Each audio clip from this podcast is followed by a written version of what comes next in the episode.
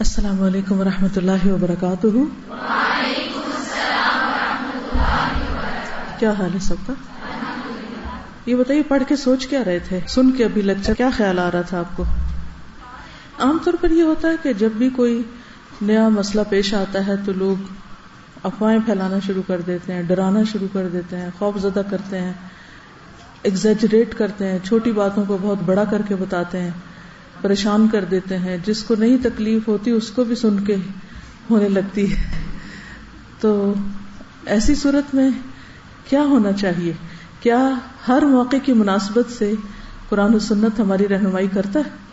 تو سب سے پہلے ہمیں کبھی بھی کوئی مسئلہ زندگی میں پیش آئے تو کس کی طرف رجوع کرنا چاہیے؟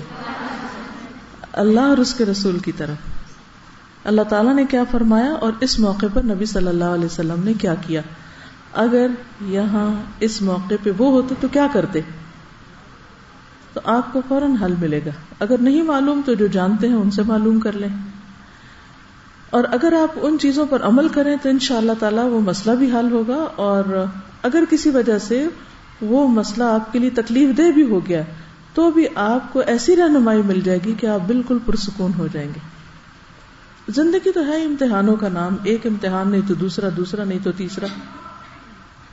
تو اس لیے ایسے تمام مواقع پر صحیح معلومات کا خود ہونا، اپنے لیے ہونا اور پھر دوسروں تک پہنچانا نہایت ضروری ہے۔ کیونکہ لوگوں میں سب سے زیادہ اچھا انسان وہ ہے جو لوگوں کے لیے زیادہ فائدے کا ہو۔ ٹھیک ہے نا؟ تو ہمیں کیا بننا ہے؟ اللہ کی مخلوق کے لیے فائدے کا بننا ہے۔ نہ کہ جب وہ بیمار ہو تکلیف میں ہو تو اس وقت ان کو ڈانٹ ڈپٹ اور اسکولڈنگ کیونکہ بعض اوقات ایسا ہوتا ہے نا کہ کسی کو زکام ہو جائے، گلا خراب ہو جائے تو مائیں ڈانٹنا شروع کر دیتی ہیں۔ اور کھاؤ یہ چیز۔ ہوں میں نے منع کیا تھا نا تو بھائی اب ہو چکا جو ہو چکا۔ آئندہ کے لیے تو ٹھیک ہے، لیکن اب اس کا حل سوچو۔ کہتے ہیں، اب کیا پچھتا ہو؟ جب چڑیا چگ گئی کھیت، اب جو ہونا تھا، ہو گیا۔ اب اگلی چیز کو سوچیں۔ اپنے لیے کیا سوچنا ہے؟ احتیاطی تدابیر دوسروں کے لیے جو بیمار ہو چکے ہیں، ان کے لیے اچھے مشورے اچھا علاج، اس کے طریقے خود بھی بتانا، خود ڈاکٹر نہیں بن جانا۔ ان کو ڈاکٹر کی طرف رہنمائی کرنا، لیکن ہوتا یہ ہے کہ جب کوئی وبا پھیلتی ہے، تو بعض اوقات ہاسپٹلس ڈاکٹرس کیا ہوتے ہیں؟ بہت مصروف ہو جاتے ہیں۔ تو ہر شخص کو وہ ایک آئیڈیل طبی سہولت میسر نہیں ہوتی۔ ہمارے اس ملک میں کتنے فیصد عوام کو طبی سہولتیں میسر نہ ہونے کے برابر۔ تو بہت سارے لوگ اگر کسی تکلیف میں مبتلا ہو جاتے ہیں تو آلٹرنیٹ میڈیسن کیا ہے؟ اس کا خود بھی پتا ہونا چاہیے اور دوسروں کی بھی رہنمائی کرنی چاہیے۔ آپ دیکھیے کہ آپ لوگ آپ سب ماشاء اللہ پڑھتے ہیں طب نبوی۔ طب نبوی جو ہے، نبی صلی اللہ علیہ وسلم نے جو طب کی باتیں، صحت سے متعلق اصول ہمیں دیے ہیں، اگر ہم ان پر عمل کریں تو ہمیں تو بہت دفعہ ڈاکٹر کے پاس جانا بھی نہ پڑے۔ اور بہت ساری چیزوں کا علاج تو اس طرح بتا دیا، چند مختصر چیزوں میں کہ موت کے سوا ہر چیز کا علاج ہے اس میں۔ مطلب بعض چیزوں کے بارے میں آپ نے فرمایا نا کہ موت کے علاوہ ہر چیز کے لیے شفا ہے اس میں۔ اور شفا ہوتی بے عزن اللہ ہی ہے۔ چلیے، یہ تو ایک بات ہو گئی۔ اور کیا سیکھا آپ نے؟ جی ابھی ریسنٹلی تعلیم القرآن میں آپ نے ان اللہ مثلا بعوزتا فما فوقها قرآن مجید میں سب سے پہلی مثال جو کسی جانور کے بارے میں بیان ہوئی ہے، وہ بعوزہ ہی کی ہے۔ تو اس سے یہ بات بھی سمجھ میں آتی ہے کہ اللہ سبحان و تعالی کی ہر مخلوق جو ہے، وہ اس کی اپنی ایک حکمت ہے اس کے اندر اللہ کی قدرت کی نشانی نظر آتی ہے ہمیں۔ اور کتنی پاورفل ہے۔ بظاہر دیکھنے میں ایک مکھی کو تو ہلکا کہتے ہیں مچھر اس سے بھی ہلکا ہے۔ تو انسان بھاگ کے کہاں جا سکتا ہے؟ کیا ریزن ہے کہ مشکل ہم پر آئی ہے؟ دیکھیے دو چیزیں ہوتی ہیں۔ ایک تو بعض اوقات کوئی بھی مشکل صرف امتحان کے لیے آتی، کوئی ایس سچ پرٹیکولر ریزن نہیں ہوتی۔ ٹھیک ہے؟ تعلیم القرآن کی پھر مثال دوں گی، دوسرا پارا آپ نے شروع کر دیا اور اس میں یہ آیات آئی ہوگی۔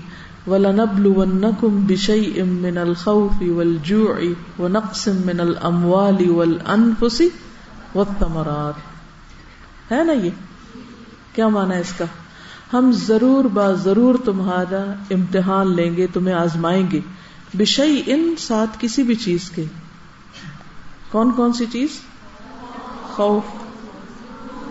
بھوک مال، جان اور پھلوں کی کمی کے ساتھ۔ یہ سب چیزیں ہوتی رہیں گی۔ کبھی بھی کوئی علاقہ، کوئی ملک ان سب چیزوں سے پاک نہیں ہوا۔ ایک نہیں تو دوسری دوسری تو تیسری، کوئی نہ کوئی چیز آتی رہے گی۔ تو ایک تو اس وجہ سے کہ اللہ نے دنیا امتحان کے لیے بنائی ہے اور اس میں انسان کے لیے جہاں بے شمار نعمتیں پیدا کی ہیں، وہاں اس کے شکر اور اس کے صبر کو ٹیسٹ کرنے کے لیے کہ کس کیلیبر کا انسان ہے، کیونکہ انسان دو ہی چیزوں سے پتہ چلتا ہے۔ دو اس کی صفات سے پتہ چلتا ہے کہ جب اس کو کوئی چیز ملتی ہے تو اندر شکر گزاری کتنی آتی ہے۔ جیسے الحمد پہ ہم نے کافی تفصیل میں بات کی تھی۔ اور اگر اسے کوئی تکلیف آتی ہے یا کوئی رویہ یا معاملہ یا کوئی سچویشن اس کی مرضی کے خلاف ہو جاتی، اس وقت کس طرح ریئیکٹ کرتا ہے؟ بعض لوگ پورا پورا قرآن پڑھ جاتے ہیں، ناظرہ، تجوید اور تفسیر اور حفظ بھی کرنے لگ جاتے ہیں اور نماز، نفل، سب کچھ۔ لیکن ایک چیز مرضی کے خلاف ہوتی ہے، کس طرح ریئیکٹ کرتے ہیں؟ کبھی دیکھا لوگوں کو ریئیکٹ کرتے ہوئے؟ دین پڑے ہوئے لوگوں کو ریئیکٹ کرتے ہوئے دیکھا کبھی آپ نے؟ آپ کے آس پاس ہے مثالیں ساری۔ ذرا سی کسی نے بات نہیں مانی، اس طرح بہیو کریں گے جیسے کوئی ان پڑھ بھی نہ کرے۔ تو حیرت ہوتی ہے نا اس وقت ان کو کیا ہو گیا؟ یہ پڑھے لکھے لوگ ہیں۔ تو جب کوئی ناگوار صورت حال ہمیں پیش آتی ہے تو ہم کرتے کیا ہیں؟ اسی طرح جب یہ پانچ چیزوں میں سے کوئی چیز ہمارے سامنے آتی ہے تو ہم کس طرح بہیو کرتے ہیں؟ کیا معاملہ کرتے ہیں؟ کیا رویہ ہوتا ہے ہمارا؟ اللہ کے ساتھ اور بندوں کے ساتھ؟ بندوں کے ساتھ ہمارا کیا معاملہ ہوتا ہے؟ اگر کوئی دوسرا تکلیف میں تو ہم اس کے بارے میں کیا سوچتے ہیں؟ ہم اس پر کتنا رحم کرتے ہیں؟ ہم اس کی کتنی ہمدردی کرتے ہیں، ہم اس کو کتنا نفع پہنچاتے ہیں، ہم اس کے کتنے کام آتے ہیں۔ کوئی بیمار ہے تو کتنی اس کی عادت کرتے ہیں، کتنی کیئر کرتے ہیں۔ اور اسی طرح اگر خود تکلیف آ گئی اپنے اوپر تو کیا کرتے ہیں؟ تو یاد رکھیے کہ یہ ساری چیزیں دراصل امتحان ہے اور ضروری نہیں کہ ان کے پیچھے کوئی خاص وجہ بھی ہو۔ اس لیے خصوصاً جب کسی پہ کوئی تکلیف آئے تو کیا کرنا چاہیے؟ یہ سوچنے بیٹھ جانا چاہیے، اس نے کون سا گنا کیا ہے؟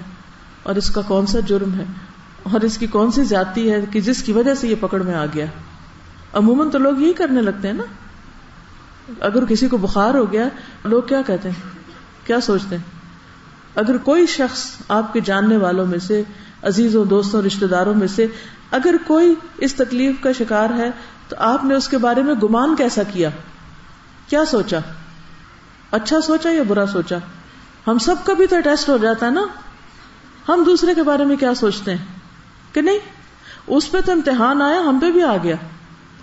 ہمیں اہل ایمان کے بارے میں کیا زن رکھنا چاہیے؟ کیا گمان رکھنا چاہیے؟ اچھا گمان رکھنا چاہیے۔ ہر ایک کو بدگمانی کی نظر سے مت دیکھے کہ یہ ضرور گنا گاری ہے اور یہ چور ہے اور یہ بہت ہی خراب انسان ہے۔ اس ذہنیت کو بدلیں۔ پازیٹو تھنکنگ اپنائیں۔ اب مثال کے طور پر یہ جو چیزیں ہیں جس میں خوف، بھوک، جان، مال اور پھلوں کے نقصان، آپ کو پتا اس وقت سبزیاں اور پھل کتنے مہنگے ہو رہے ہیں، خصوصاً وہ جو سندھ میں پیدا ہوتے تھے۔ اب اللہ نے کہا ہے قرآن میں کہ ہم تمہیں پھلوں کی کمی سے آزمائیں گے، پھلوں میں سبزیاں بھی آ جاتی ہیں سمراج جو ہوتے ہیں نا وہ ہر چیز آتی ہے اس میں۔ کس نے سوچا کہ یہ اللہ کی طرف سے سب کا ایک امتحان ہے؟ آزمائش ہے ایک۔ کہ کبھی پھل کم ہوں گے۔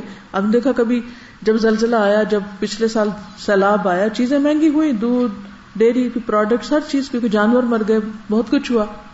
ونقص منل اموال بزنس ختم۔ ول انفس جانے اور جان صرف انسان کی نہیں ہوتی، جانوروں کی بھی ہوتی ہیں۔ یہ جو گائے، بھینسیں مر گئی تھی، وہ بھی انفس میں ہی آ جاتی۔ وہ ثمرات کیا کرنا چاہیے ایسے موقع پر سب کو؟ وبشر الصابرین۔ اور صبر کیا ہوتا ہے؟ کہ اللہ کے ہر فیصلے میں بھلائی ہے۔ اسی میں کچھ خیر ہوگی۔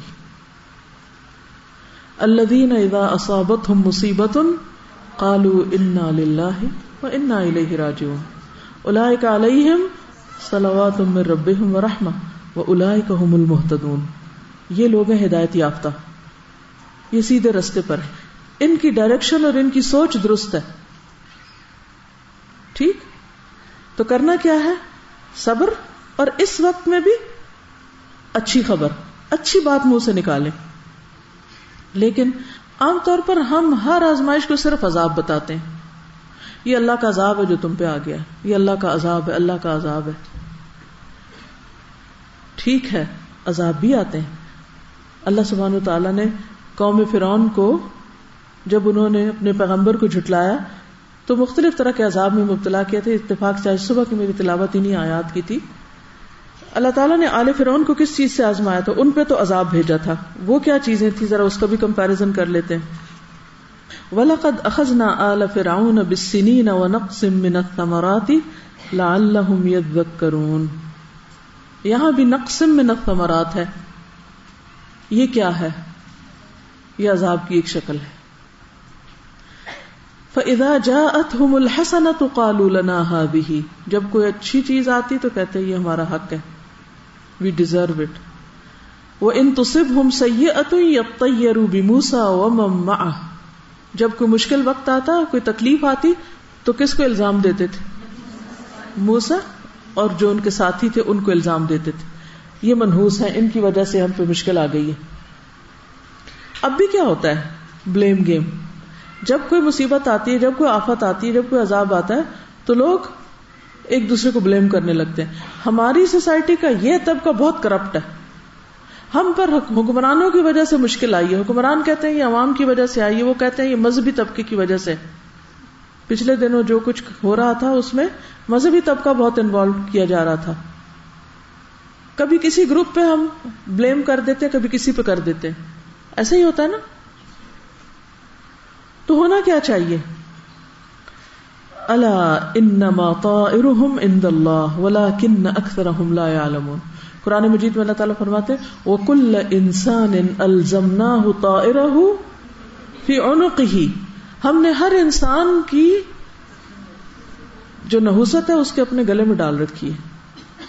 یعنی جیسے تمہارے عمل ہوں گے یعنی ایک وبا بھی آئے، کوئی عذاب آئے، کوئی آزمائش آئے، کوئی امتحان آئے اس میں ہر ایک کا معاملہ الگ ہوتا ہے۔ یاد رہے گی یہ بات؟ ایک وبا پھیلی، کچھ لوگوں کے لیے وہ کیا ہے؟ عذاب ہے، اور کچھ لوگوں کے لیے کیا ہے وہ؟ امتحان ہے، آزمائش ہے۔ کیونکہ اس وبا میں، اس امتحان میں نیک و بند سب پس جاتے ہیں۔ جب ایک حدیث میں آتا ہے نا کہ قیامت کے قریب ایک لشکر آئے گا جو کعبہ کو تباہ کرنے کی غرض سے، تو وہ کیا ہوگا ان کا؟ جی؟ زمین میں دھس جائیں گے۔ وہ زمین، اب ظاہر ہے اس زمین پر صرف وہی لوگ تو نہیں ہوں گے، اور بھی جو لوکل وہاں رہ رہے ہیں کہ یہاں سے گزر رہا ہو تو کچھ ہو تو آس پاس کا علاقہ بھی متاثر ہوتا۔ ہے تو قیامت کے دن وہ کس طرح اٹھائے جائیں گے؟ ان میں سے ہر ایک اپنی نیت کے ساتھ اٹھایا جائے گا۔ ان نمایو الناس اعلی نیات اب ملک میں کچھ ہو رہا ہے، دنیا میں کچھ ہو رہا ہے، آپ کے گھر میں کچھ ہو رہا ہے، آپ کے شہر میں ہو رہا ہے، بہت سے لوگ وائرس کا شکار ہو رہے ہیں۔ کوئی بھی انسان اس کی زد میں آ جاتا ہے۔ تو اب ہر ایک کو کس کی فکر کرنی چاہیے کہ میرا معاملہ کیا ہے؟ ایک عورت کو بخار تھا۔ وہ برا بھلا کہہ رہی تھی بخار کو۔ تو آپ نے اس سے کیا کہا؟ بخار کو برا بھلا نہ کہو۔ پھر اسے پتا چلا کہ نبی صلی اللہ علیہ وسلم ہے تو تھوڑا شرمندہ ہوئی۔ لیکن عموماً کیا ہوتا ہے؟ جب کسی پہ کوئی تکلیف آتی ہے تو وہ چونکہ پریشان ہو جاتا ہے، اس پریشانی میں اس کے منہ سے اٹھ پٹانگ باتیں نکلنے لگتی ہیں۔ وہ اللہ کو، بندوں کو بلیم کرنے لگتا ہے۔ ایسے موقع پر کیا کرنا چاہیے؟ کسی بھی بیماری کو برا بھلا کہنے کی بجائے کیا کرے انسان؟ صبر کرے، علاج کرے، اللہ سے مدد مانگے، دعا کرے، صدقہ خیرات کرے۔ ٹھیک ہے نا؟ حفاظتی تدابیر اختیار کرے، احتیاطی تدابیر اختیار کرے۔ نہ کہ صرف باتیں کر کے اور غصہ کر کے اور گالی گلوچ کر کے، وہ بھی برا، وہ بھی وہ بھی۔ اس سے کیا ہوگا؟ اسی لیے پہلی بات فرمائی وہ بشر صابرین صبر کرنے والوں کو بشارت دے دو۔ کہ جب ان پہ مصیبت آتی ہے، حد درجے کی بھی کہ کوئی ان کے ہاتھ سے نکل جائے، چلا جائے، کوئی فوت ہو جائے، اس بیماری میں تب بھی کہتے ہیں، یہ چلا گیا، ہم بھی جانے والے یہ دنیا ہمیشہ کے لیے تھوڑی سب نے جانا ہے، وہ پہلے ہم بعد میں۔ قبرستان کے پاس سے گزرنے کی دعا میں کیا آتا ہے؟ تم پہلے جا چکے، ہم تمہارے پیچھے آ رہے ہیں۔ آ رہے ہیں ہم بھی۔ یہاں بیٹھنے کے لیے کوئی بھی نہیں آیا۔ اصل چیز ہے، کسی بھی تکلیف اور آزمائش کے وقت ہماری سوچ، ہماری تھنکنگ ہمارا نظریہ، ہمارا خیال، ہمارا گمان پھر ہمارا عمل، ہمارا رویہ اور ہمارا طریقہ۔ اس پہ توجہ دینے کی ضرورت ہے۔ ٹھیک ہے؟ پھر کیا ہوا؟ ہاں؟ ہاں ہمارا بول یعنی گمان کے علاوہ بول، بولتے کیا ہیں ہم؟ کہتے کیا ہیں؟ پھر کیا ہوا؟ وقالو مہما تنا بھی من آیت تصحرنا بها فما نحن لك بمؤمنین تم چاہے کوئی بھی نشانی لے آؤ کہ جس سے تم ہمیں مسحور کرو، ہم نہیں ماننے کے۔ تو آخر کار اللہ تعالیٰ نے فرسلنا علیہ طوفان اب ان پہ عذاب آ گیا طوفان کا۔ ول جراد ٹڈیاں ول کمل جوئیں ودفاد مینڈک و دم خون۔ آیات مفصلات، کھلی کھلی نشانیاں۔ بس تکبرو پھر بھی تکبر کیا۔ وہ کانو قوم مجرمین اور وہ مجرم لوگ تھے۔ اصل کیا میٹر کرتا ہے؟ رویہ۔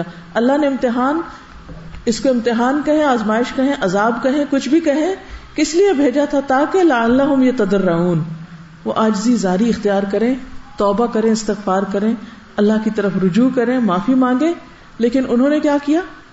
برو مان کے نہ دیا۔ اور اپنی اصلاح نہ کی۔ تو اس سے کیا پتا چلتا ہے؟ اصل مصیبت کیا ہے؟ بخار نہیں، اصل مصیبت ہمارا رویہ ہے۔ بخار تو آ کے چلا جائے گا۔ وائرس آتا ہے، چلا جاتا ہے۔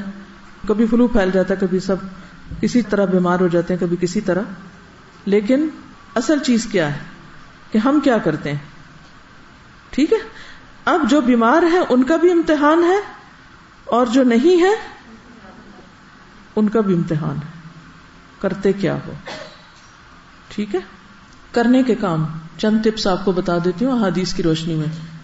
صرف ڈینگی وائرس کے لیے نہیں اوور آل ٹھیک انجابر ابن عبد اللہ قال، سمعت رسول اللہ صلی اللہ علیہ وسلم یقول غط الاناء و اوک السقاء فإن في السنة ليلة ينزل فيها وباء لا يمر بإناء ليس عليه غطاء أو سقاء ليس عليه وكاء اللہ نزل فیہ من ذالک الوبا یہ ہمارے دین نے تعلیم دی ہے۔ حضرت جابر روایت کرتے ہیں کہ میں نے سنا رسول اللہ صلی اللہ علیہ وسلم فرماتے تھے، برتن ڈھانپ دو مشق بند کر دو۔ مشق بند کر دو؟ یعنی پانی کے جو ٹینک وغیرہ ہیں، ان کو بند کر دو۔ اس لیے کہ ہر سال میں ایک رات ایسی ہوتی ہے جس میں وبا اترتی ہے۔ اللہ کی طرف سے ایک امتحان آتا ہے۔ پھر وہ وبا جو برتن کھلا پاتی ہے یا مشق کھلی پاتی نہیں، پانی کی، اس میں سما جاتی، اس میں گھس جاتی۔ مچھر غریب کیا کرے گا؟ وہ تو اللہ کی طرف سے نازل ہوا ہے۔ اور اللہ نے پہلے ہی بتا دیا تھا، قصور کس کا؟ ہمارا، ہم نے پڑھا ہی نہیں دین۔ وہ تو پہلے ہی بتا رہے ہیں کہ برتن ڈھانک کے سویا کرو، رات کو سب برتن کیا کرو؟ ڈھک دو۔ پانی ڈال کے رکھا تو ننگا مت رکھو، اس کو ڈھک دو۔ چاہے کسی ٹیشو پیپر سے ہی ڈھک دو۔ چاہے کسی برتن سے ڈھک دو۔ کوئی بھی چیز۔ پانی کا ٹینک کھلا رکھنے کا کوئی جواز ہے ہمارے دین میں؟ قتل نہیں ہے۔ حالانکہ مشق جو ہوتی ہے، اس کا تو منہ کتنا چھوٹا ہوتا ہے۔ اس کو بھی بند کر کے رکھو۔ کیا سمجھ آیا؟ پیچھے سے کوئی بتایا مجھے۔ کیا کرنا چاہیے؟ رات کو ایون دن کو بھی کیا کریں چیزیں برتن ڈھانپ کے رکھے۔ لیکن خصوصاً رات کا ذکر ہے کہ ایک رات ایسی ہوتی ہے سال میں every year it's an annual virus جو نازل ہوتا ہے اور جو برتن کھلا ہوتا ہے اس میں گھس جاتا ہے۔ پھر بندہ اس میں سے پانی پی لیتا ہے، پھر اس میں سے نہا لیتا ہے دیٹ از کنٹامنیٹڈ واٹر اب سائنس تو اس کی کوئی توجہ نہیں کر سکتی بعض اوقات۔ لیکن اللہ کی طرف سے ایک امتحان ہے۔ پھر آپ دیکھیے، ایک اور حدیث ہے۔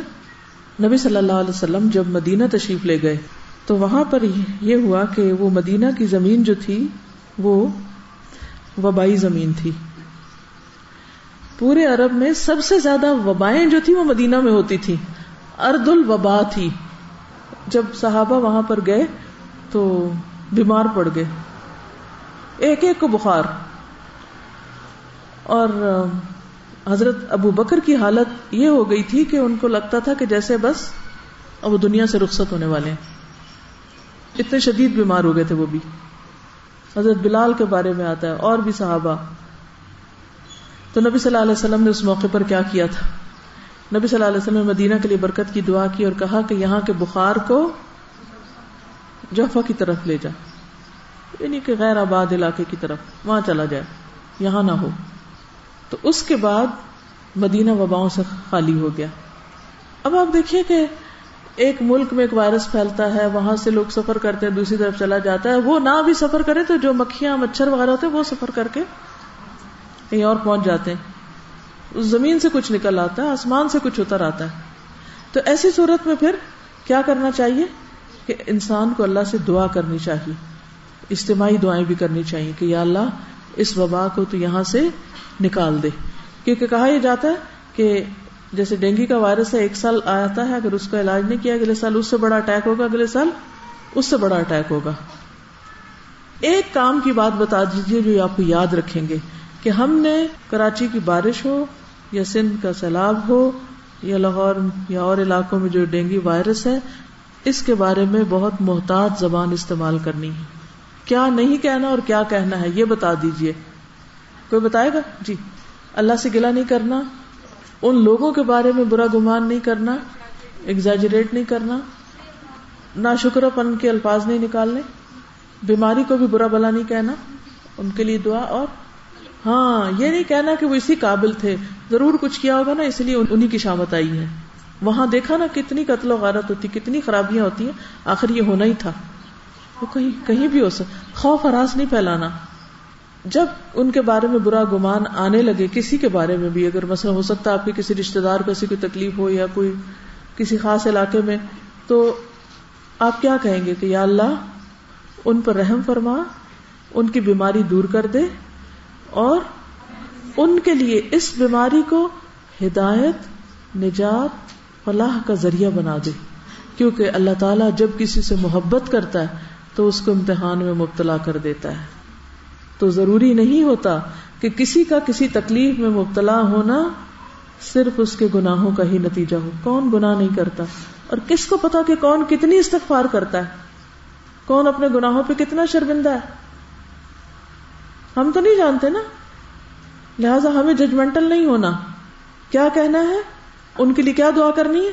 کہ اللہ ان کے لیے اس بیماری کو اپنے قرب کا ذریعہ بنا دے، ان کی ہدایت کا ذریعہ بنا دے، ان کی اصلاح اور فلاح اور نجات کا ذریعہ بنا دے۔ جب کبھی بھی آپ بیمار پڑے یا کسی کو تکلیف میں دیکھیں، تو ایک بات یاد رکھیں کہ یہ تقدیر کا حصہ ہے۔ یہ تکلیف آنی ہی تھی۔ میرے لیے لکھی تھی۔ میں نے احتیاط بھی کر لی، میں نے بچنے کی دعائیں بھی پڑھ لی سب کچھ کر لیا۔ اس کے باوجود وہ آ گئی۔ میں نے برتن بھی ڈھانک لیے۔ میں نے بسم اللہ اللہ درما اسمہی شیون پہ لرد والا پھر سمائے العلیم بھی پڑھ لی۔ پھر میں نے کسی کو دیکھا کہ وہ بیمار ہے تو اس وقت بھی ایک دعا پڑھنے کو بتائی گئی ہے نا۔ وہ کیا ہے؟ الحمد للہ آفانی وہ بھی پڑھی تھی میں نے۔ میں نے ساری تدبیریں کی تھی۔ پھر کیوں بیمار ہو گئی؟ تو بات یہ ہے کہ امتحان یا آزمائش، یہ تقدیر کا ایک حصہ ہے۔ اللہ تعالیٰ بندے کو ٹیسٹ کرتا ہے۔ ایک حدیث میں آتا ہے مسلم احمد کی حدیث ہے ان اب دردا ان نبی صلی اللہ علیہ وسلم قال، لکل شيء حقیقت وما بلغ عبد حقیقت الایمان حتى يعلم ان ما اصابه لم يكن ليخطئه وما اخطأه لم يكن ليصيبه حضرت ابو دردا سے مروی ہے کہ نبی صلی اللہ علیہ وسلم نے فرمایا، ہر چیز کی ایک حقیقت ہوتی ہے۔ ہر چیز کی ایک حقیقت ہوتی، کیا مطلب اس کا؟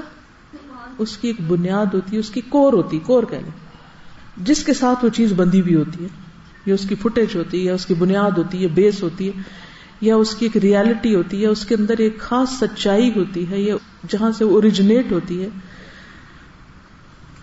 اور کوئی شخص اس وقت تک ایمان کی حقیقت کو نہیں پہنچ سکتا یعنی ایمان کی بھی ایک حقیقت ہے۔ ایمان ٹیسٹ ہوتا ہے ہر بندے کا۔ ایمان کا امتحان ہوتا ہے کہ کوئی شخص کتنا مومن ہے، اس کا ایمان ہے یا نہیں، یا کتنا ہے۔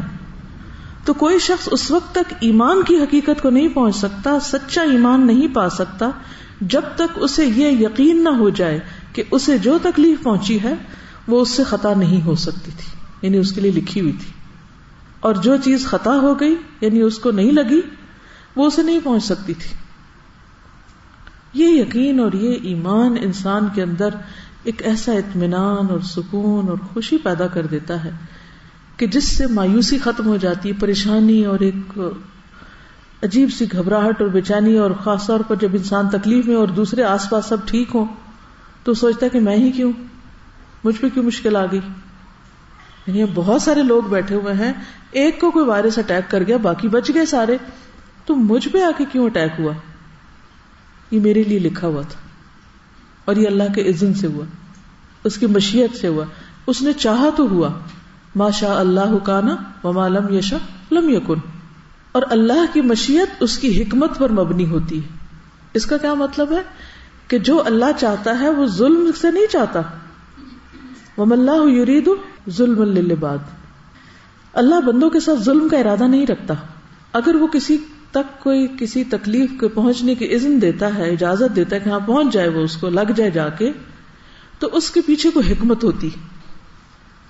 سم ٹائم ہمیں سمجھ آ جاتی۔ سم ٹائم ہمیں سمجھ نہیں آتی۔ اور ہم پریشان ہو اٹھتے ہیں کہ میرے ساتھ ایسا کیوں ہوا؟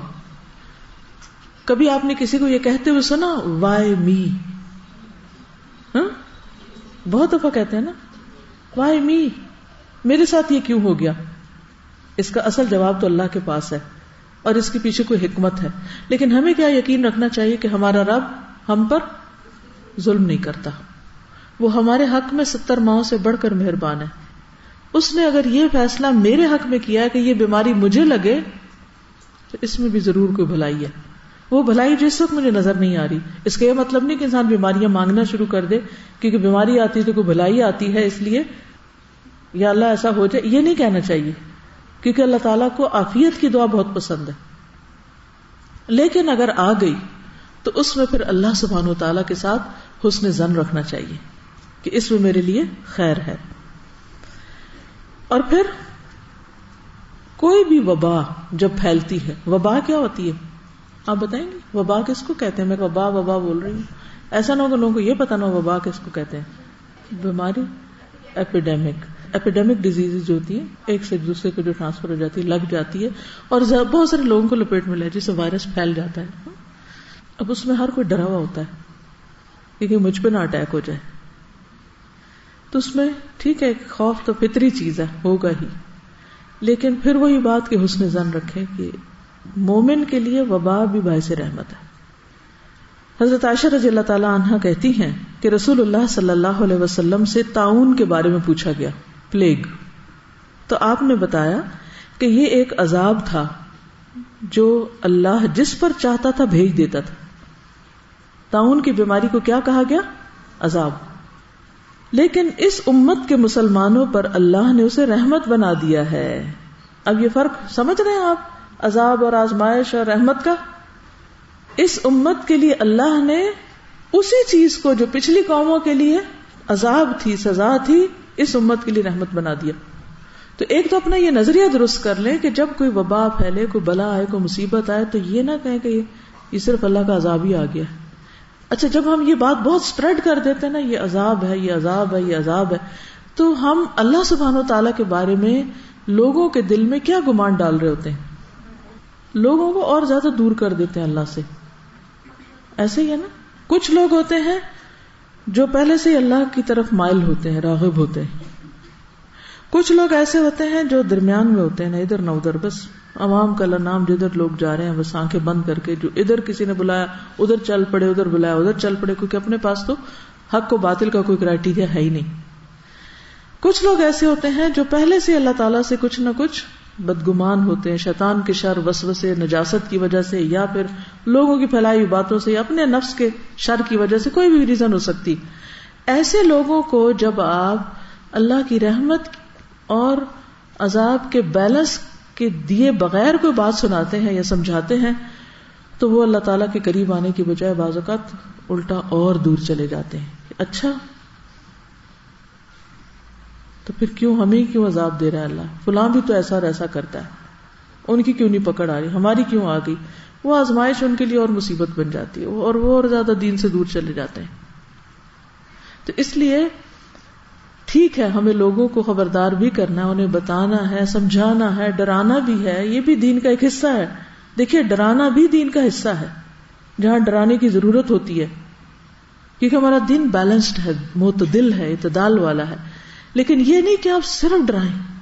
جو لیڈر اٹھے، جو اسکالر ہو جو اخبار میں بیان پڑے جو جس کی طرف سے کوئی بات آئے، جو کوئی وبا پھیلتی ہے، بلا آتی ہے، کوئی آزمائش ہے، سیلاب یا زلزلہ، تو ایک ہی بات شروع ہو جاتی کہ بس ان لوگوں پر تو اللہ کا عذاب آ گیا۔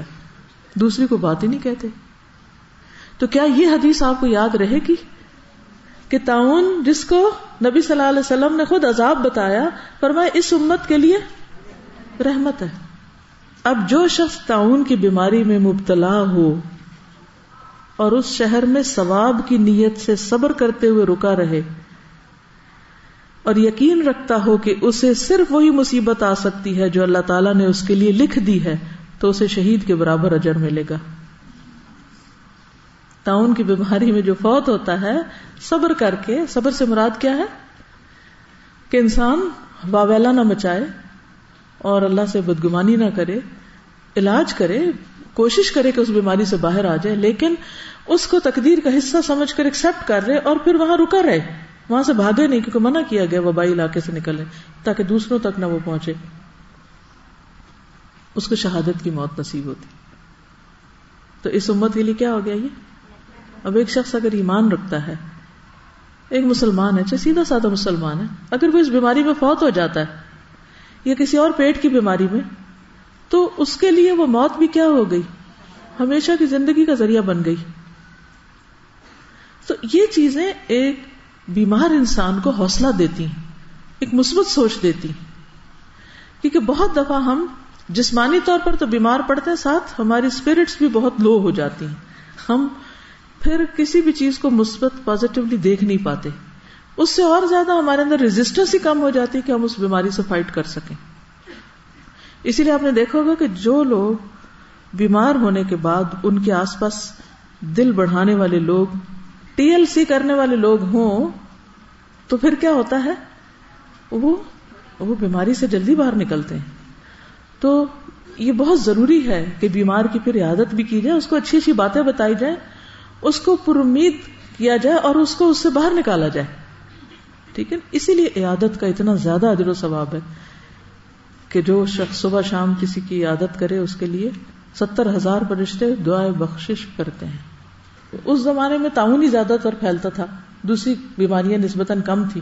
اب تو یہ نا کہ وائرس ملٹی پلائی ہو کے جراثیم وہ سپر وائرس بن گئے ہیں اور بیماریاں بھی ایک سے ایک گریڈ آگے بڑھتی چلی جا رہی ہیں۔ یعنی کچھ بیماریاں ایسی جو آج ہم سن رہے ہیں۔ اچھا جب حج اور عمرے پہ آپ کو جانے کے اتفاق آپ دیکھیں گے کہ پوری دنیا سے لوگ وائرس لے کے آتے ہیں۔ اور پھر وہ وہاں ایک اور رنگ اختیار کرتے ہیں۔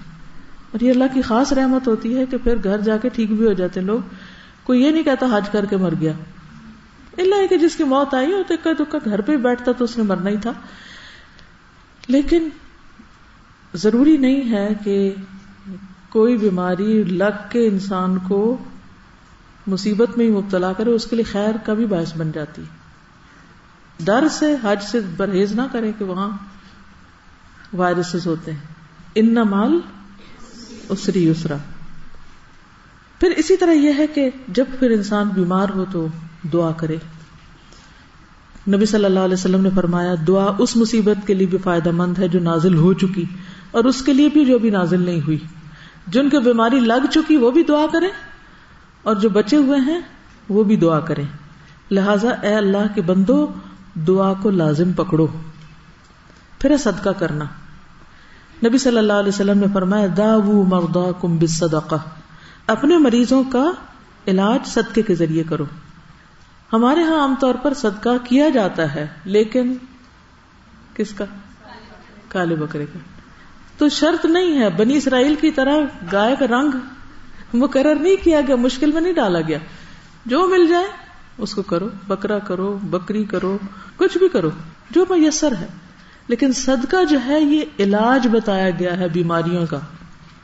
چاہے روحانی بیماریاں ہو چاہے ڈپریشن ہو چاہے دل کی پریشانی ہو، چاہے کوئی جسمانی مرض ہو، تو اس نیت سے صدقہ کرنا کہ اس سے بیماری دور ہو جائے، درست ہے۔ اور اس کے لیے ضروری نہیں کہ کسی کے سر پہ سو روپیہ گما کے کسی فقیر کی مٹھی میں دے۔ وہ سر پہ بارتے ہیں نا، یہ من گڑت باتیں۔ تو خاموشی سے کچھ بھی کر سکتے ہیں ایون ڈیبٹ کارڈ سے آپ پیسے سینڈ کر سکتے ہیں۔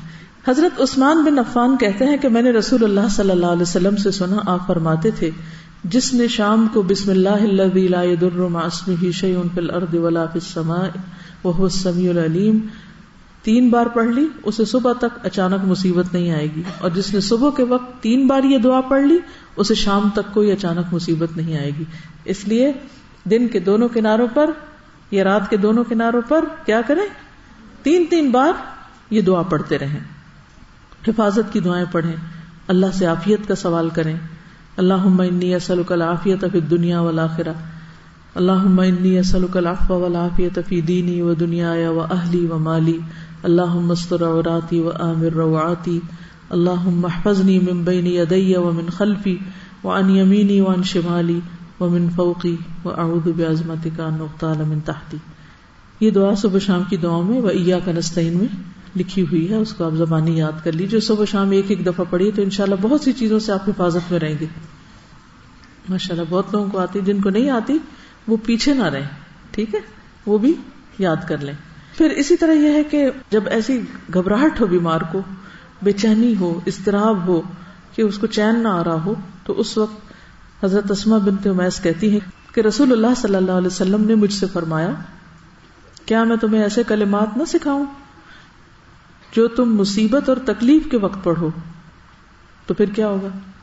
تکلیف اور ٹینشن دور ہو جائے گی۔ یہ آگے حدیث کے الفاظ نہیں ہے آپ نے صرف اتنا فرمایا تھا اللہ کی کلمات تقولی نہ ہن او فل کر بھی تکلیف کے وقت یہ ذکر کرو۔ یہ نبی صلی اللہ علیہ وسلم کا سکھایا ہوا ذکر۔ تو مریض کو آپ یہ لفظ چار سکھا دیں۔ کیا ہے؟ اللہ اللہ ربی۔ یہ پہلے ہی آتا ہوگا مریض کو۔ بس کہلوا دیں اس کو۔ اللہ اللہ ربی۔ لا اشرک بھی شیا یہ خاص طور پہ بیماری میں اس لیے پڑھنے چاہیے کہ اس وقت انسان کو طرح طرح کے مشورے ملتے ہیں، اس بابے کے پاس چلے جائیں، یہ یہ طویز باندھ لیں، یہ گرے لگا کے یوں کر لیں اس کا نظر اس طرح اتار دیں، لال مرچیں جلا لیں، وغیرہ وغیرہ۔ تو اس سے یہ ہے کہ انسان کو پھر کیا فائدہ ہوتا ہے؟ جب کہتا نا انسان، میں کسی کو شریک نہیں ٹھہراتا اس سے انسان کے لیے ایک سکون اور راحت کا باعث ہوتا ہے اور انسان غلط طریقہ علاج سے بھی بچ جاتا ہے۔ جب کوئی بیمار ہوتا ہے نا، اس کو شیطان یہ بس ضرور ڈالتا ہے کہ تمہیں نظر لگ گئی ہے جادو ہوگی۔ ضروری تو نہیں کہ جادو ہوگی۔ تو پھر وہ بندہ بدگمانی کرنے لگتا ہے اچھا کون ہوگا؟ میرے خیال ہے یہ۔ اور اپنے قریب والوں میں بدگمانی شروع کر دیتا ہے۔ تو پھر اس سے ایک تو انسان کی جان جائے اور دوسرا ایمان جائے، تو یہ بہت نقصان دہ چیز ہے۔ اس سے بچنا چاہیے۔ ہر قسم کے کرب، تکلیف، پریشانی، بیماری میں عام طور پہ یہ سوچا جاتا ہے، تو ساتھ ہی یہ پڑھنا چاہیے کہ اللہ میں شرک سے بچنا چاہتا ہوں۔ کیونکہ شیطان اس وقت زیادہ حملہ آور ہوتا ہے جب انسان کمزور ہوتا ہے کسی بھی وجہ سے، چاہے غم سے کہ دکھ، پریشانی، کرب، بیماری وغیرہ کی وجہ سے۔ ایک اور بات یاد رکھیے کہ جو آپ کا حوصلہ بڑھائے گی کہ کسی بھی تکلیف کا آنا اللہ کی ناراضگی نہیں، بلکہ اللہ کی محبت کا ذریعہ بھی ہے۔ حدیث میں آتا ہے، نبی صلی اللہ علیہ وسلم نے فرمایا، بڑا اجر بڑی مصیبت کے ساتھ ہوتا ہے۔ بڑا اجر بڑی مصیبت کے ساتھ۔ اور بے شک اللہ جب کسی قوم سے محبت کرتا ہے، اللہ جب کسی قوم سے محبت کرتا ہے، تو اسے کسی مصیبت میں مبتلا کر دیتا ہے۔ کتنی مثبت سوچ پیدا کی گئی۔ تو جو کوئی اس پر اللہ کی رضا کے لیے راضی ہو گیا، کہ اچھا اللہ میں نے قبول کر لیا، آپ راضی تو میں بھی راضی۔ اس کے لیے رضا ہے۔ اللہ اس سے اور راضی ہو جاتا ہے۔ اور جو اس سے ناخوش ہوا وائی می تو اس کے لیے اللہ کی ناخوشی ہے۔ مثلاً آپ کسی کے بارے میں سوچ رہے ہیں کہ اچھا یہ فلاں شخص، اس کو یہ تکلیف ہے۔ ضرور اس نے کوئی غلط کام کیا ہوگا اور اس پر اسی وجہ سے اللہ کی طرف سے کوئی سزا آ گئی ہے، عذاب آ گیا ہے، مصیبت آ گئی۔ حالانکہ ہو سکتا ہے کہ یہ بات آپ کی بالکل سو فیصد غلط ہو۔ اس شخص پر وہ تکلیف اللہ کی محبت کی علامت کے طور پر آئی ہو۔ ہم کون ہے اسی لیے کہتے ہیں کہ ججمنٹل نہیں ہونا چاہیے۔ ہمیں کوئی حق نہیں پہنچتا کہ ہم کسی کے بارے میں کوئی فیصلہ کریں، کوئی فتوا دیں۔ سمجھ گئے؟ کیا ہم ایسے ہی سوچتے ہیں جو یہ حدیثیں بتاتی ہیں؟ اسی طرح سوچتے ہیں۔ ہمارا معاشرہ اسی طرح سوچتا ہے۔ کیا واقعی ہم مسلمان ہیں؟ ہم اسلام کے مطابق زندگی بسر کر رہے ہیں۔ ہم قرآن و سنت کے مطابق زندگی بسر کر رہے ہیں۔ ہماری سوچیں بالکل الٹ ہوتی ہیں۔ کوئی بیمار ہو، کسی پہ تکلیف آ جائے، کسی کا کوئی فوت ہو جائے، کسی چیز سے کوئی محروم ہو جائے، تو ہم کہتے ہیں، آگے نا اللہ کی پکڑ میں۔ اسی طرح انہیں کہ ضرور ایسی بدگمانی کریں گے کہ یہ اللہ کی طرف سے اس کو سزا مل رہی ہے اب۔ ہمیں کیا پتا سزا مل رہی ہے، اللہ کی اور محبت میں اضافہ ہو رہا ہے۔ بدگمانی نہ کریں۔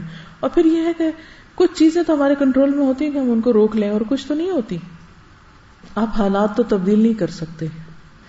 لیکن آپ کو وہ طریقے آنے چاہیے کہ آپ اپنے آپ کو پرسکون کر سکیں، آپ کام رہ سکیں، آپ امن میں رہ سکیں۔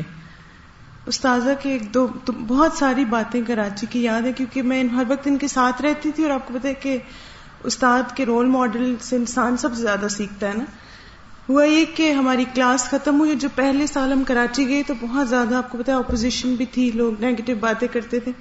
تو خاتون آئی نا اور انہوں نے بہت استاذہ کو برا بھلا کہنا اسٹیج پہ کھڑے ہو کے نا اور کہتی ہیں، آپ یہ کیا کر رہی ہیں؟ اور وغیرہ وغیرہ۔ بہت، مثلا اتنا ہارشلی وہ بولی کہ ہمیں ہو رہا تھا کہ ہم جا کے اس کو چپ کروا دیں۔ اچھا بولتی رہی بولتی رہی، پھر استاذہ اتر گئی، وہ ایسے کھڑی ہوئی تھی۔ تو استاذہ اس کو کہتی، آپ ذرا ہٹیں گی، میں نماز پڑھ لوں اچھا استاذہ گئی، استاذہ نے نماز شروع کر دی۔ اور آپ یقین کریں، اس عورت کا منہ کھلا ہوا تھا کہ یہ کیا ہوا نا۔ کوئی جواب نہیں دیا، کچھ بھی نہیں۔ تو مجھے اتنا اچھا لگا تھا اس وقت میں نے کہا کہ واقعی یہ صبر کی عملی شکل ہے نا۔ عموماً یہ ہوتا ہے کہ ہم صفائیاں پیش کرنا شروع کر دیتے ہیں یا ڈیفینسو ہو جاتے ہیں، لیکن خاموشی سے وہ مجھے بہت مزہ آیا کہ استاد نے ہٹنگ کی سے میں نماز پڑھ لوں۔ کیونکہ قرآن میں یہ سکھایا گیا نا وسطین بس صبری اس طرح میں کلاس لے رہی تھی تو مجھے کسی نے کلاس کے بعد اٹھی تو ایک ہماری بہن ہے، کراچی میں ہی ہوتی ہے آئی کہ تو ان کی آنکھوں میں آنسو۔ کہتے آپ کے بیٹے کو چوٹ لگی اور اسے ہاسپٹل لے کے گئے تو میں کچھ بات کسی سے کچھ کر رہی تھی یا کوئی میٹنگ کر رہی تھی، کچھ۔ ان کا اچھا۔ تھوڑی دیر میں لمحے کے لیے رک کے میں نے دعا دل میں پڑھی اور اس کے بعد میں نے اپنا کام شروع کر دیا۔ اور اپنے روٹین ٹائم پہ جب میں گھر کی میں نے کہا اگر وہ ہاسپٹل جا چکا ہے تو میں کیا کر سکتی ہوں پیچھے جا کے؟ سوائے اس کے کہ میں جاؤں اور مجھے دیکھ کے رونا شروع کر دے۔ کیونکہ بچے ویسے بالکل صبر حوصلے میں ہوتے ہیں، لیکن جب مائیں نظر آتی ہیں تو وہ لیٹ جاتے ہیں اور وہ چیخنے چلانے لگتے ہیں۔ لیکن جب انہیں پتا ہو کہ اس قسم کی ان کو کوئی پیمپرنگ ہونی کوئی نہیں، تو وہ پھر اپنے آپ کو سنبھالنے رکھتے میں بچپن سے جب بچے چھوٹے ہوتے تھے، جب بچہ گرتا تھا تو میں ادھر دیکھنے لگتی تھی۔ خود اٹھنا سیکھے۔ ہم کب تک ان کو اٹھاتے رہیں گے؟ مشکل ہو جاتی ہے نا؟ تو بہرحال جب میں گھر گئی تو وہ ہاسپٹل سے آ چکا تھا تو بھاگتا بھاگتا آ کے میرے سچے مٹ گیا۔ وہ نشان آج تک ہے اس کا، کٹ لگا تھا کافی سارا۔ لیکن یہ ہے کہ تو زندگی میں خود پرسکون رہنا سیکھیں۔ لوگ نہیں بدلیں گے، نہ ان کی عادتیں بدلیں گی۔ وہ آپ کو تنگ کر کے، پریشان کر کے خوش ہوں گے۔ بہت سے لوگ یا خود فرسٹریٹ ہوتے ہیں، پریشان ہوتے ہیں، تو وہ آپ کو ساری فرسٹریشن آپ پہ نکالنا چاہتے ہیں۔ نکال لیں۔ اب یہ جس مذکورہ خاتون کا ذکر ہو رہا ہے وہ اس لیے نہیں آئی تھی کہ وہ مجھ سے کوئی حل چاہتی تھی یا مجھ سے کوئی جواب چاہتی تھی پتا چل جاتا نا باتیں کرنے والا۔ وہ صرف اپنی فرسٹریشن نکالنا چاہتی تھی۔ انہوں نے نکال لی۔ میں میں نے سن لی۔ بات ختم ہو گئی۔ اب مجھے نماز پڑھنی تھی نماز شروع کر دی۔ اسی طرح بہت سے لوگ آپ کو اگر کوئی نعمت مل رہی ہے، خوشی مل رہی ہے، آپ پرسکون ہیں، تو وہ آپ کو سکون تباہ کرنا چاہتے ہیں۔ اور خاص طور پر شیطان لوگوں کے پیچھے لگ جاتا ہے کہ جو دین کا کام کر رہا ہے اس کو بے سکون کر دو۔ اس کو اتنی باتیں سناؤ، اس کے اوپر ایسی ایسی غلط تنقید کرو کہ وہ اتنا پریشان ہو کہ اپنا کام چھوڑ دے۔ جب انسان اللہ کے فضل سے یہ تہیا کر لے کہ جو مرضی کوئی کر لے، میرے ساتھ میرا اللہ ہے۔ کوئی نقصان نہیں دے سکتا۔ نہ کوئی میرا رازق ہے، نہ میرا کوئی مالک ہے۔ میں یہ جو کچھ کریں، یہ اللہ کا کام ہے، اللہ کا وعدہ ہے وہ خود اس کی حفاظت کرے گا۔ تو جب کبھی بہت زیادہ تنگ ہوتے ہیں نا حالات، تو میں کہتی ہوں، اللہ تعالی عبد المطلب نے اپنے اونٹ لیے تھے تو چلے گئے تھے اور کہا تھا، یہ تیرا گھر ہے، تو خود سنبھال اس کو۔ تو اللہ کا کام ہے نا۔ اللہ کا وعدہ بھی ہے، ان تنسر اللہ یا انسر کو اگر ہمیں یہ سعادت ملتی ہے کہ ہم اللہ کی مدد کریں، اللہ ہماری کرے گا۔ ضرور کرے گا، کیوں نہیں کرے گا؟ وہ اپنے دشمنوں کی مدد کرتا ہے، ان کو کھانے کو دیتا ہے، دوستوں کو نہیں دے گا۔ کیسے نہیں دے گا؟ تو ہر قسم کے حالات میں، چاہے کوئی بیماری ہو، چاہے کچھ ہو، اس میں یہ گر سیکھ لیں کہ آپ نے کس طرح پرسکون رہنا ہے۔ وہ آپ کے اندر کا ٹھہراؤ یا اپنے اندر کا اطمینان جو ہے، وہ باقی رہے، باقی سب چلتا رہے گا۔ اور آپ اپنے رب سے اس حال میں ملے کہ فرشتہ یہ پکار لے کر آئے، یا ایتها النفس المطمئنہ ارجعی ربی کی راضیت مردیہ و اس کے لیے تیار رہے کہ مجھے نفس مطمئنہ کے طور پر دنیا سے رخصت ہونا ہے۔ اب جب میں پلٹ کر پچھلے دن میں اپنی صفائی کر رہی تھی، شیلفوں کی شفٹنگ ہوئی، ادھر کی ادھر کی بہت ساری چیزیں کٹھی ہو گئی تو میں اب تھوڑا تھوڑا کر کے چیزوں کو سارٹ آؤٹ کریں۔ جب میں پچھلی چیزیں، کوئی خط ہے، کوئی کچھ ہے، کوئی کچھ ہے، تو میں پڑھتی ہوں میں سوچتی ہوں ان کی کیا ویلو ہے؟ ان کی کیا حقیقت ہے؟ اگر کوئی تعریف کا خط لکھ دیتا ہے کسی وقت، تو اس وقت پڑھ کے بندہ اگر تھوڑی دیر خوش ہو جائے اور اس کے بعد وہ کاغذوں میں دب جائے، یا کسی وقت کوئی اگر تنقید کا لکھ دیتا ہے اور وہ بھی پڑھ کے کاغذوں میں دب جائے اور ڈسٹ پڑ جائے، اس پر دس سال بعد آپ اس کو نکال کے دیکھیں، کیا حقیقت ہے اس کی؟ کوئی ہے؟ کچھ بھی نہیں۔ کدھر گئے لکھنے والے؟ کہاں گئی باتیں؟ کچھ بھی نہیں۔ اصل فائدہ اس چیز کا جو آخرت میں فائدہ دے جائے۔ تو اس لیے پریشان ہونا چھوڑیے۔ اور جب یہ یقین آ جائے کہ تکلیف اللہ کی طرف سے ہے، قرآن پاک میں بھی آتا نا، ما اصاب من مصیبت الا باذن اللہ، ومن يؤمن بالله يهدي قلبه والله بكل شيء علیم۔ جو بھی مصیبت آئی ہے، اللہ کے اذن سے آئی ہے۔ اس کے اذن کے بغیر آ ہی نہیں سکتی تھی۔ اچھا اللہ نے اجازت دے دی تھی جو مجھ تک پہنچنے کی۔ تو وجہ ہے کوئی۔ ضرور کوئی اس کے پیچھے مقصد ہے۔ وہ سمجھنے کی کوشش کرو، اللہ میرے دل پہ حکمت القاع کر دے کہ مجھے سمجھا دے کہ یہ ہوا کیوں۔ جیسے حضرت ابراہیم علیہ السلام نے کہا تھا نا، ربی ارینی کئی فتحیل موتا اللہ مجھے دکھا دے، تم مردوں کو کیسے زندہ کرے گا؟ کالا اولم تو امن ابراہیم یقین نہیں؟ کالا بلا، کیوں نہیں؟ بالکل ہے۔ ولا کلی ان قلبی۔ سب ایمان ہے، یقین ہے، سب ٹھیک ہے۔ بس مجھے اس کی وجہ بتا دے۔ مجھے ریزن سمجھ آ جائے۔ لیت میں ان قلبی، تاکہ میرا دل اطمینان میں آ جائے۔ تو یہ جو اطمینان ہے، قلب ہے، اس کو ہاتھ سے نہ جانے دیں۔ تو اس آیت سے مراد کیا ہے؟ کہ جب مصیبت آتی ہے، تو انسان یقین کر لیتا ہے کہ مصیبت اللہ کی طرف سے آئی ہے۔ پھر اس پر اللہ سے راضی ہونے کا اظہار کرتا ہے کہ اللہ میں راضی ہوں۔ میں آپ سے ناراض نہیں ہوں۔ اس سے اللہ تعالیٰ بندے کو ایسا ایمان، ایسی ٹھنڈک دل کی نصیب کرتا ہے کہ اس کی لذت وہ ہر وقت اپنے دل میں محسوس کرتا ہے۔ اور آپ کو پتا ہے، زبان کی لذت تو ہم خرید سکتے ہیں بازار سے۔ دل کی لذت نہیں خرید سکتے کہیں سے۔ یہ آتی ہے مشکلات پر صبر کر کے اللہ سے پر امید رہ کر۔ اور پھر اللہ کا وعدہ ہے، ان اللہ ما صابرین۔ جو صبر کرتا ہے، اس کو اللہ کی مدد حاصل ہو جاتی۔ اللہ ان لوگوں کے ساتھ ہے۔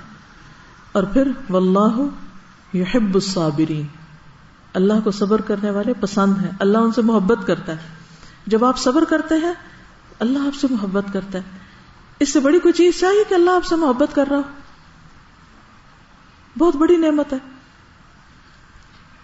اور پھر آخرت میں کیا ملے گا؟ انما یوف الصابرون اجرہم بغیر حساب۔ یہ کیسے ہوتا ہے؟ نہ وہ ناپا جائے گا، نہ تولا جائے گا، نہ گنا جائے گا۔ بغیر حساب کیا ہوتا ہے؟ لکھ لیں تین لفظ، یاد رکھیے۔ نہ ناپا جائے گا، نہ تولا جائے گا، نہ گنا جائے گا۔ کبھی کوئی چیز ایسی ملی آپ کو؟ جائیں بازار۔ کہ دکاندار کے اچھا جو دینا پیسہ دے دیں اور جتنا چاہیے اٹھا لیں۔ دنیا میں تو ایسے کوئی نہیں دیتا۔ ماں بھی دیتی ہے نا تو کھانا حساب کا ہی دیتی ہے۔ بس یہ تیرے حصے کا اسی میں کام چلا۔ یہ منتھلی پاکٹ منی تو صبر کرنے والوں کو کیا ملے گا؟ نہ ناپا جائے گا، نہ تولا جائے گا، نہ گنا جائے گا۔ کتنا ہوگا پھر وہ؟ بے حساب۔ بے حساب۔ یہ کس پر اجر ہے؟ صبر پر۔ اور صبر کیا ہے؟ بس روک لو اس وقت اپنے آپ کو، منفی رد عمل نہ کرو۔ اور پھر یہ حد قلبہ میں انسان کو جو ہدایت نصیب ہوتی ہے، رستہ سمجھ آنے لگتا ہے آگے کیا کرنا ہے؟ وٹ نیکسٹ پھر اپنی غلطی نظر آنے لگتی کہ مجھے یہ بھی نہیں کرنا چاہیے تھا، یہ میں نے کیوں کیا؟ اور پھر اجب طرح کی تسلی ہو جاتی، اور انسان کی زندگی کا سفر جاری رہتا ہے۔ آپ ایک پروڈکٹیو انسان بن جاتے ہیں۔ آپ نے جو کرنا ہوتا ہے، اس میں رکاوٹ نہیں آتی۔ ورنہ کیا ہوتا ہے؟ کام شروع کیا، اب یہ ہو گیا، چلو کام رکھ دو، چھٹی کرو۔ اب یہ ہو گیا، اب یہ نہ کرو۔ کچھ ہو ہی نہیں پاتا زندگی میں۔ اکثر میں جب پوچھتی ہوں نا آپ لوگوں کے کورسز کا حال کہ کیا حال ہے، اس کورس میں کیسا کام جا رہا ہے۔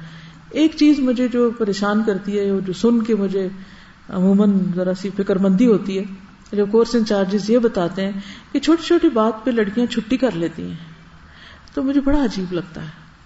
میں بھی آپ کے گھر کا کلچر یہی ہے۔ کچھ ہوا نہیں تو چھٹی کر لو۔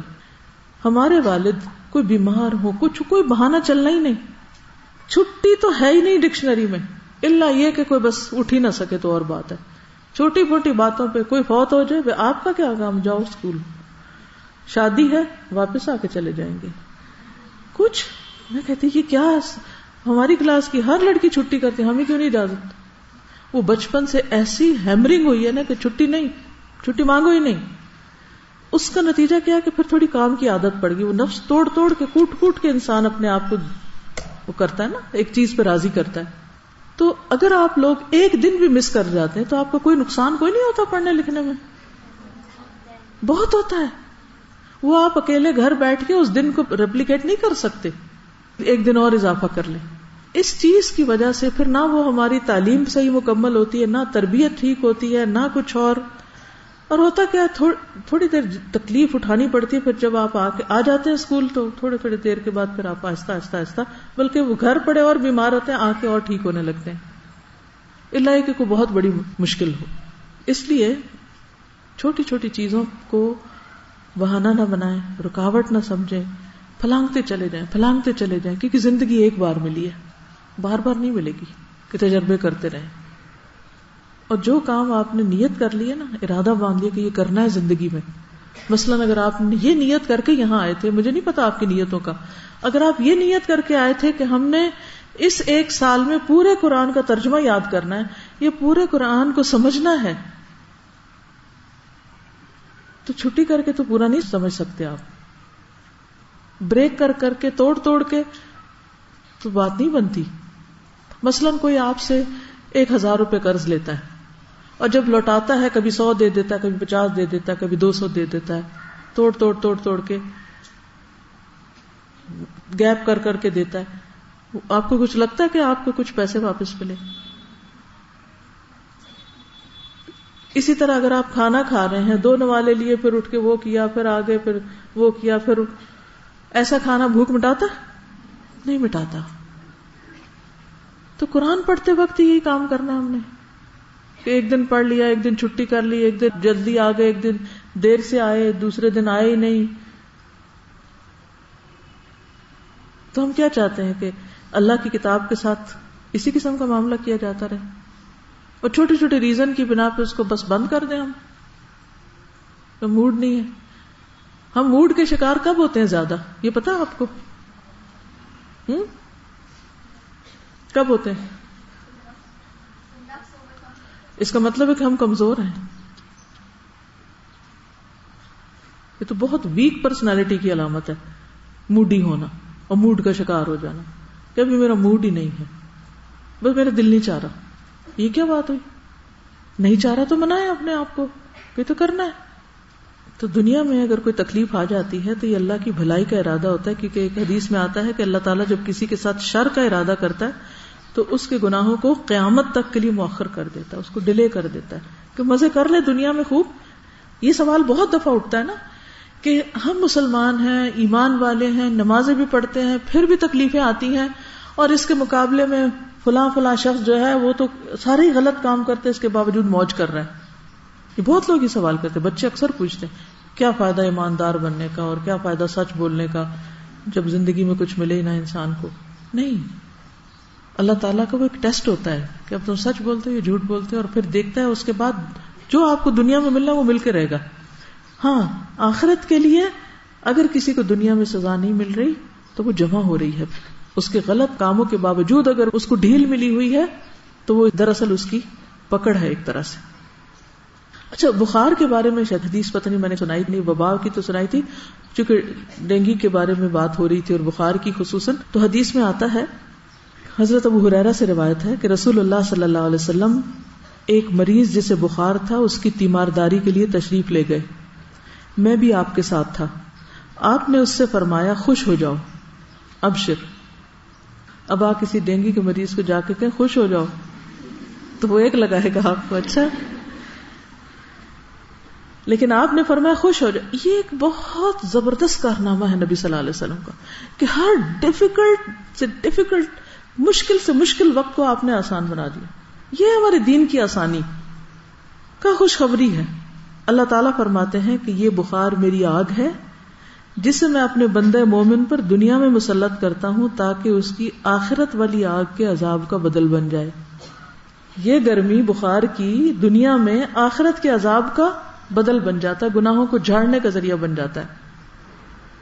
ایسا ہے کہ سیلاب زیادہ لوگوں کے لیے آپ کو شاید کلاسز میں بتایا بھی گیا ہو کہ ہم سب اپنا اپنا حصہ ڈالیں اور اپنی طرف سے کچھ نہ کچھ ضرور بھجوائیں میں یہ چاہوں گی کہ ہر کلاس اور ہر آفس اپنا اپنا فنڈ اپنی جگہ کلیکٹ کر کے اس کو جمع کرا دیں، پھر ہم end of the month report share کر لیں گے کہ کس نے کتنا کیا مقابلہ۔